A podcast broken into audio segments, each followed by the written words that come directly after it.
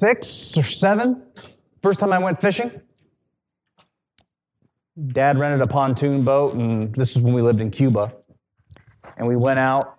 Dad rented some fishing poles too, because I don't think we had fishing poles, and Dad was not an avid fisherman, which become more apparent as I tell the story. So we went out and did some did some fishing. Of course, we were really not prepared in any way that I can remember. And Dad was teaching me how to cast the line a little bit, and I went out there, was on the edge of the boat. I got something. And the, the, the fight began, and I started kind of reeling it in and trying to, I was like, hey, this is really cool. I think I caught something my first time out. And I pull it up, and it was a conch shell. Well, that was kind of depressing. Don't know if there's actually anything inside of it or anything living in it still, but put that in there and went on. And then I went to cast again and went to cast, and I had the string, the line a little bit too long, and the hook went right into my right calf. So I guess I caught myself the second time around. Fortunately, it was with the power of a seven year old, so it didn't get that far into it, just enough to. Dad, fishing sucks. I don't want to do it anymore. Mom caught something. She caught like a little fish, and being the trained fishermen that we were, we had no idea what to do with it. So we, we, we put it in a plastic bag and threw it away. I don't know why. The neighborhood cats enjoyed it, as we found out later, but really don't want to get into that. So I'm not a fan of fishing, but yet Jesus tells things to relate to fishermen because a number of the disciples were fishermen. They uh, had their livelihood depend upon fish that they could catch and that they could sell and all this other kind of stuff. So when Jesus, and we're continuing on our series of This is the Kingdom, uh, explaining what the kingdom of heaven is through parables, which is how the main way that Jesus taught, he talks about fishing. Matthew 13, 47 through 50 is where we'll be today. So if you have your Bible, tablet, phone, go ahead and turn to Matthew 13. And Jesus is continuing to explain. He says, Again, the kingdom of heaven is like a dragnet cast into the sea and gathering fish of every kind. And then when it was filled, they drew it up on the beach.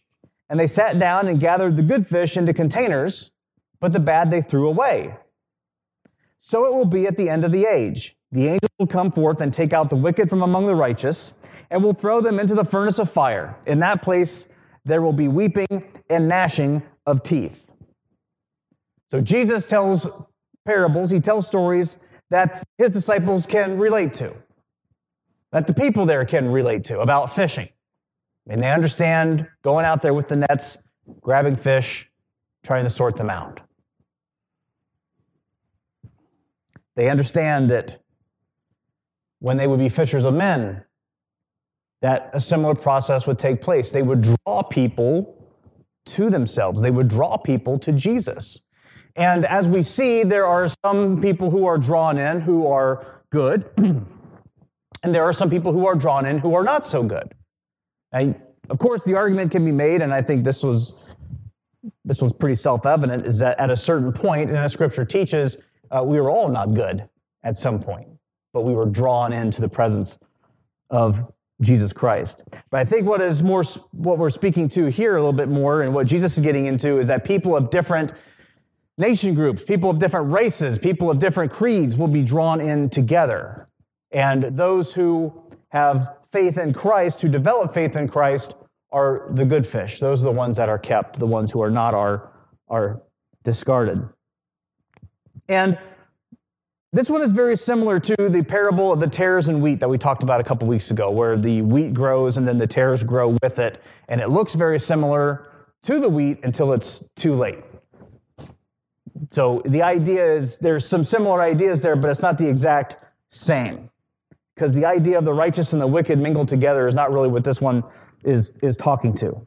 See, there's an idea that permeates the Jewish world at this time. Everyone who was born a Jew, raised a Jew, mostly Jewish people in that environment, there was something that they all kind of understood, and it was very much under the surface. It was unspoken. And the idea was Jews are God's people. No one else is or can be. If you were born into Judaism, if you were of that race, then you were set. You were people of God. If you were not, if you were born a Greek, or if you were born a Roman, or if you were born somewhere else out there, it was not possible for you to be the people of God. Now, what's kind of, I guess funny may not be the right word, but one of the interesting ideas from this is that that is actually not in the Hebrew Bible. That's a misunderstanding of the scriptures as they had them. Because God, when He gives the law to the people of Israel, He lays out specifically you are to welcome the foreigner among you. You are to welcome the immigrant among you. The immigrant comes in and they are to uphold the laws and statutes of the people of Israel. And through doing that, they can become part of the people. But by the time we get to the time of Jesus, there's a very strong the people who are not like us have to stay out there, and the people who are like us, they have to be very specific in how they're like us, but that's about all there is to it. And Jesus wants to turn this thing on its head because it's hard enough to follow the, the rules and the laws and regulations that the Pharisees have laid down. The, you know, the, the teachers of the law, they've laid down 613 commands. This is what you do and this is what you don't, all this other kind of stuff. And it was hard enough for people who really, really, really wanted to follow the law to do it. But for anyone who didn't even come from that background, who just had no idea the social cues and all, all that stuff, forget it. There was no way they were going to be able to follow all that or risk, as the Pharisees might have said, offending God in some form or fashion. There was just no way that was going to happen. And you get that often enough, and it doesn't matter even how well meaning you are. You're just going to go, you know what? This whole, all the rules, all these laws are just not worth it. I'll go back to where I was, and that was, that was working just fine. Because it was believed that you could look at someone and determine they're on my side or they're against me based on how they looked, based on how they acted, based on how they talked. Say, okay, you're on my side, or and if you don't look like me, you don't talk like me, you don't act like me, you're not. You're not even just not my people, you are against me in some form or fashion. So that was very prevalent at that time. And through this parable, what Jesus is saying, it's not that simple. It's not that simple because the righteous and the wicked are intermingled. The righteous don't look like Jews and the wicked don't look like pagans. It's much more complicated. And the idea is that they are all gathered together. And what Jesus is trying to indicate is that when you come to faith in Him, you are called out. You are to be set apart. The idea of holiness, when we talk about holiness, the idea of holiness is to be set apart. It's like you're going to look different than everything else. You're going to act different. You're going to you're going to walk different. You're going to talk different. You're not going to look like everybody else. You're not going to act like everybody else. There's going to be something different about you. And parts of scripture say that, that something about you is going to look so different that people are going to go up to you and go, Hey, what's your deal? Why are you so joyful all the time? Why do you not lose your temper anymore? Why are you patient when other people should be tearing their hair out? What is going on? And scripture says,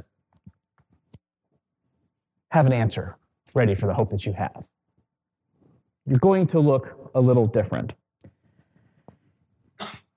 So, what is that being called out? What does that look like? Those who are followers of Jesus Christ. Those who have accepted Jesus as their Lord and Savior, who have repented of their sins, who will call Jesus the Lord of their life now and live in accordance with His will and His desires in your life, those are those people. First Peter talks about this. Chapter 2, verse 9. Actually, this uh, showed up during one of the worship songs that Megan was singing. But you are a chosen race. Who? Followers of Christ. That's who Peter is addressing here. Those who have placed their faith in Christ, whether they're Jew or Gentile or Greek or Roman, doesn't matter. None of that matters. Do you believe in Christ or do you not? If you believe in Christ, you are a chosen race. You are a royal priesthood, a holy nation, a people for God's own possession, so that you may proclaim the excellencies of Him who has called you out of darkness into His marvelous light. Notice that he also fills in how are you chosen? How are you royal? How are you holy? How are you a people's own, how are you a people of God's own possession? For what purpose?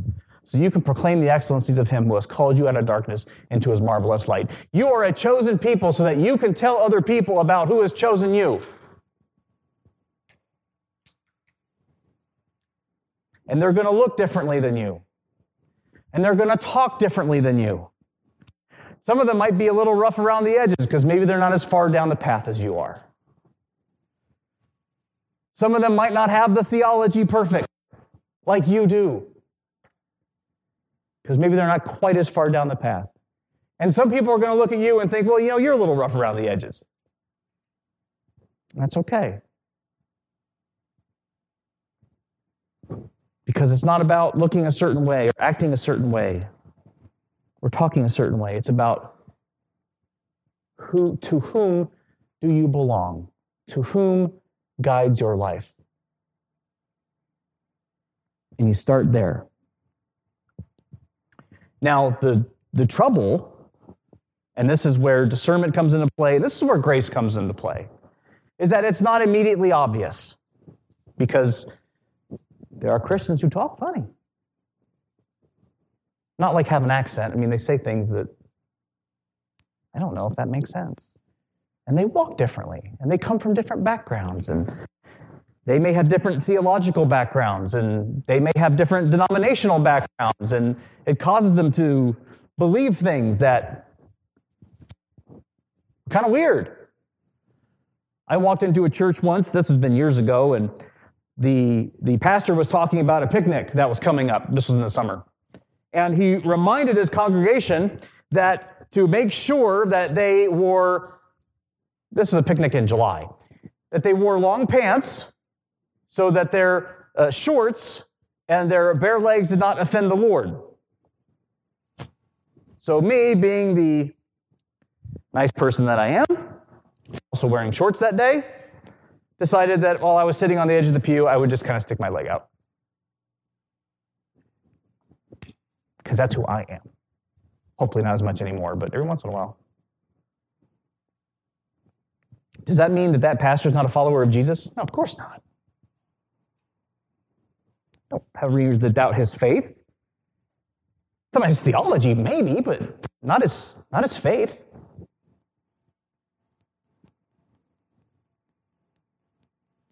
One of the interesting things, I think one of the scandalous things about the gospel is that People will be in heaven that you never expected, and people will be in hell that you never saw coming. And I, I don't remember who I don't remember who said this, but this was a great quote. I think this this encapsulates it perfectly. Because the Apostle Paul, before he was a Christian and before he wrote half the New Testament, he was a very zealous Jew. And he persecuted the church and he signed off on executions of, Jew, of uh, Christians. And I don't remember who said the quote, but the quote was Paul entered heaven to the applause of the people he martyred. That's the gospel.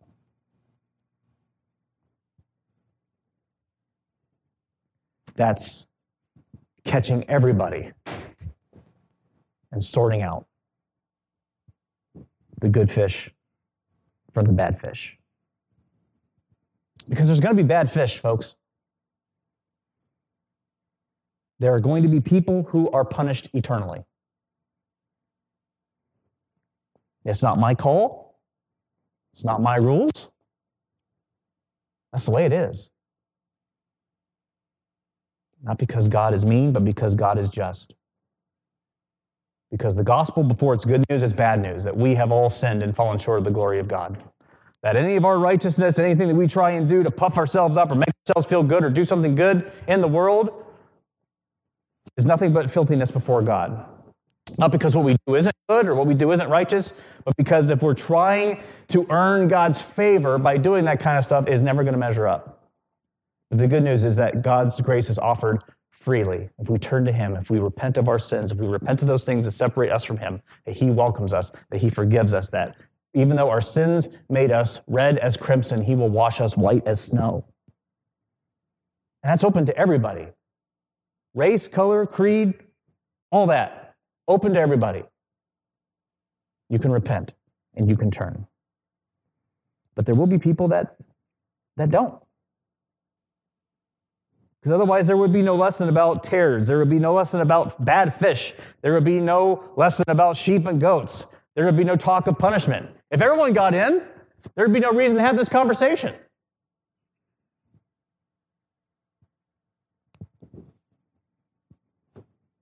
There would be no weeping and gnashing of teeth. So, how? How do you get in? I know I say get in, and it's not meant to be an exclusive club. It's not fire insurance. It's not, well, in case everything else just falls apart, at least I'm getting into heaven.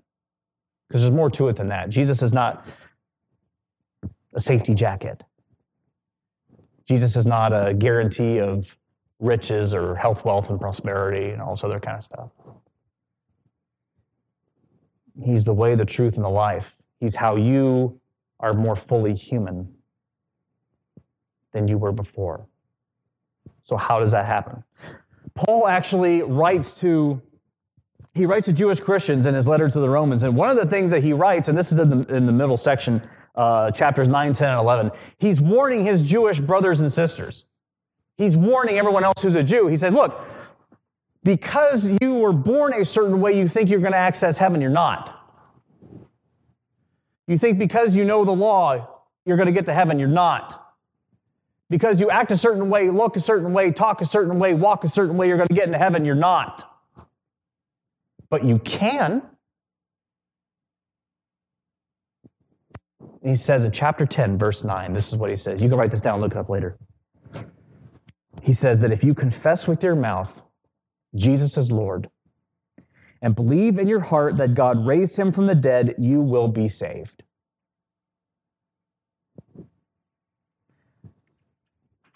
There's a considerate lack of detail there, almost as if that's it. Will you, will you grow in grace? Will you change? Will you be the same person? I mentioned this a couple weeks ago. I mentioned this last week. Will you be the same Christian now that you are five years from now? No. You'll change. You'll grow in grace. You'll, you'll develop. Just like all of us do. We, we change over a period of time. When you're younger, this is readily apparent because you grow, you get taller. You're able to access different things that you weren't able to access before. For some of you, 10 years is a lifetime ago. The changes you have gone through in a 10 year period of time are significant. For some of us, 10 years is just about the same.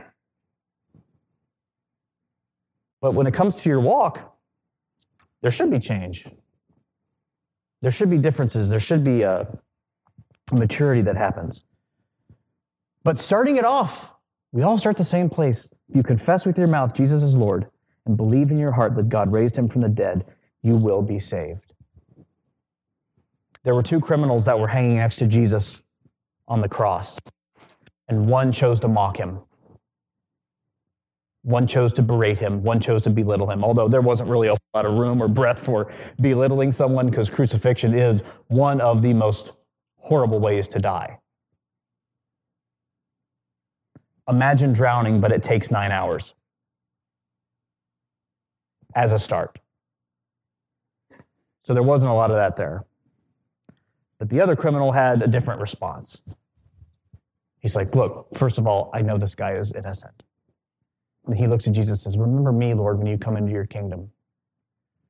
And Jesus said, Well, first thing I need you to do is to recite the four spiritual laws I need you to make a public declaration of faith, and we have to baptize you, so I need to come down off this cross and take care of that, even though I didn't baptize anybody. No. Some of you are, what is it? No, no. He said, Today you will be with me in paradise.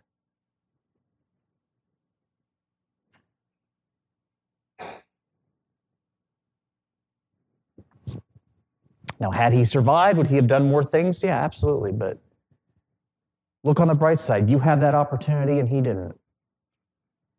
You have that chance to grow in a relationship with Jesus Christ and do it right here, right now. He didn't.